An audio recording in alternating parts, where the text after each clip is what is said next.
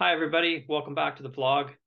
Today, I'd like to talk about the tremendous impact our volunteers have in our healthcare system. They make a world of difference in the lives of patients, families, and staff across the province, and they play an important role in supporting quality and patient and family centered care. Over the past year, more than 9,000 volunteers contributed to a combined 558,290 hours supporting work in our facilities and at our planning tables and in our communities. In what has become a bit of a tradition for us during National Volunteer Week, I've invited three of our great volunteers in the vlog to talk about their experience. Joining me today are Sylvia Advent, a volunteer in Grande Prairie, Dinithi Mudalige, a volunteer at Airdrie Urgent Care, and David Witten, a patient advocate at Chinook Regional Hospital. Welcome to all three of you. Thank you so much for joining me here today. Sylvia, if it's all right, I'm going to start with you. Can you tell us a bit about what you do at the Grande Prairie Regional Hospital and I understand you also do hospital tours when it first opened as well. I did receive very good training for doing the hospital tours for staff, physicians, and volunteers. Um, the footprint of this new hospital, Grande Prairie Regional Hospital, is much larger than the previous Queen Elizabeth II Hospital, which is now being used as an ambulatory ambulatory facility. But um, we did tours, a number of us volunteers and some of the staff uh, did tours for people coming. And so since the hospital opened in December 2021, um, then I have continued to volunteer on a weekly shift doing as a wayfinder, helping people coming in for appointments, uh, for uh, finding their way in this new big place and also for people coming to do visitation. In addition to the wayfinding, I also, uh, with another volunteer, we look after um, uh, the carts that support the White Rose program, which is a program designed to assist patients as well as their families in end of life care.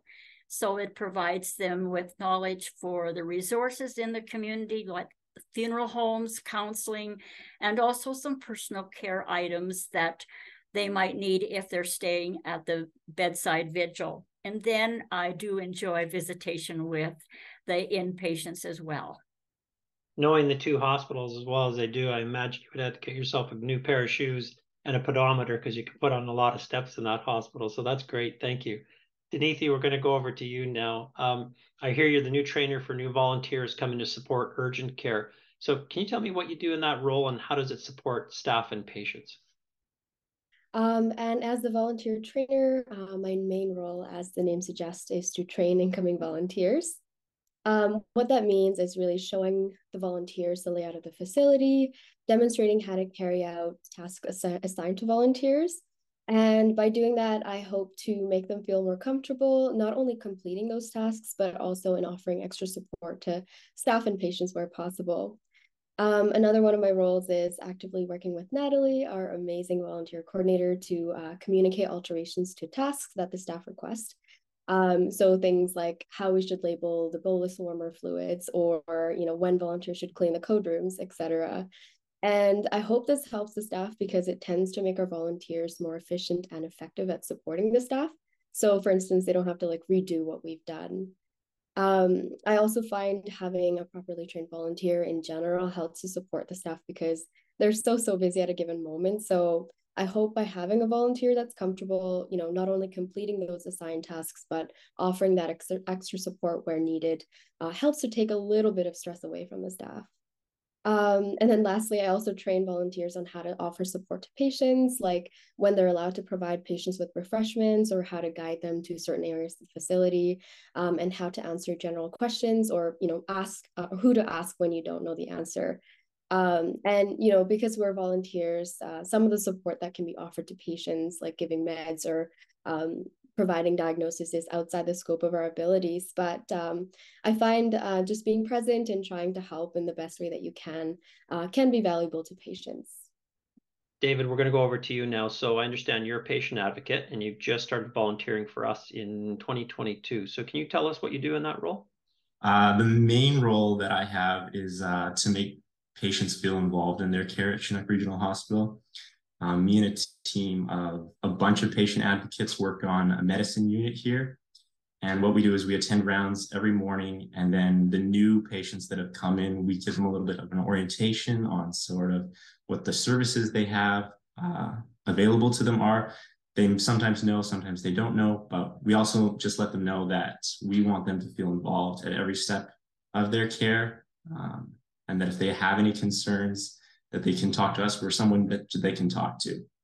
And then usually the flip side happens when patients are about to get discharged. We also do a little bit of an exit survey just to see how they are doing, how their stay was. And then always in my unit, the reports are very positive, but we sort of report back to some of the nurses, just let them know how things are going. Um, and that's the main role. I find a lot of time I end up just spending time with patients and hearing their stories and listening to them. And that's a big privilege that I like, but that's my role as a patient advocate.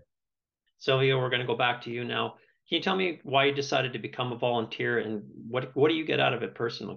Well, in May 1989, a friend of mine who had been accompanying on the piano a group of people doing a hymn sing program for the residents in Mackenzie Place was moving away and asked me if I would take her place, which has turned into a 30 plus year um, commitment. And it's not, uh, that is a program that I still am involved in on a weekly basis. And um, I've picked up other things along the way. I do assist with chapel on Mondays and also with, uh, we just restarted a program for the residents on Friday mornings doing a sing along for the oldie goldie tunes that we love to sing together. And so that's been really fun.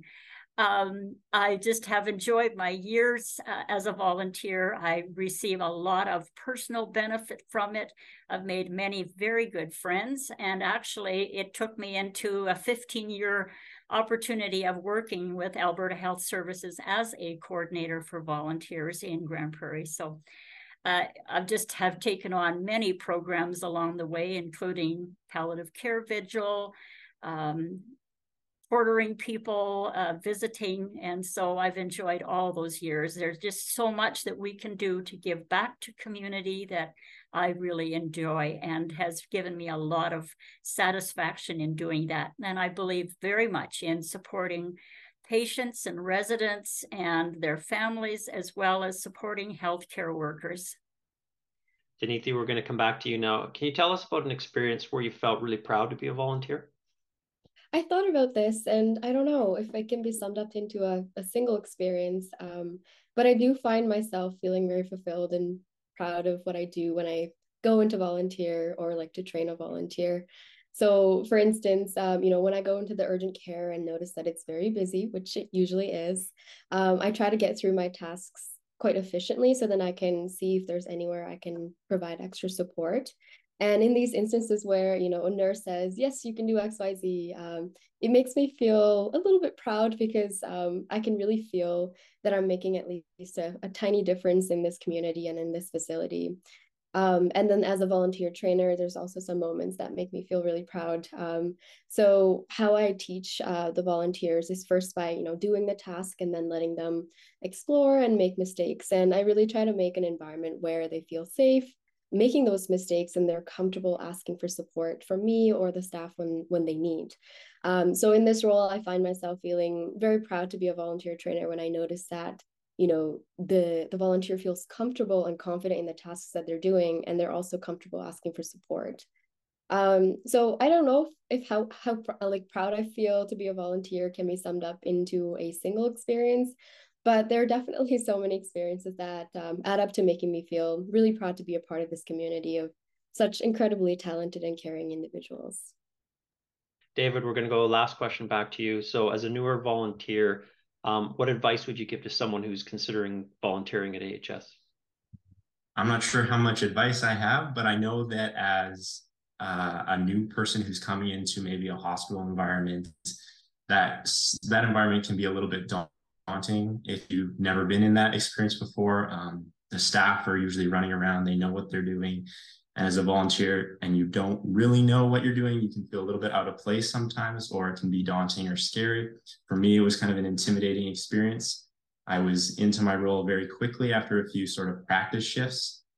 But I realized that the the staff here at the Chinook Regional Hospital are phenomenal in how they've they really value you that you're there um, and they're re- willing to answer any questions that you have or help you with whatever you're doing um, sometimes i've felt that or should i say this? Uh, i don't want to maybe make their jobs a little bit harder for them but i realize that they really value my being there and that i've helped them a lot in just um, spending time with patients. So overall i'd say don't be too afraid of starting it. The people at Volunteer Resources um, are very supportive in getting you into your position, and all the staff usually are very, very kind and welcoming and supportive of you as a volunteer.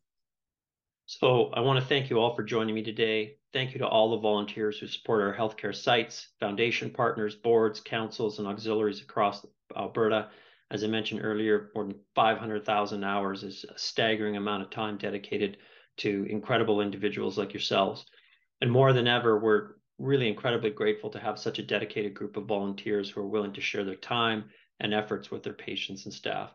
So I encourage all our staff and physicians to help recognize and thank our volunteers during National Volunteer Week and throughout the year. If you're not in a position where you can thank a volunteer person, please consider leaving a note through our Sharing the Love page, thanksforcaring.ca, or by using the hashtags hashtag NVW2023 on social media. Thanks again, everybody, for being here and everything that you do for Albertans, and we'll talk to you next time.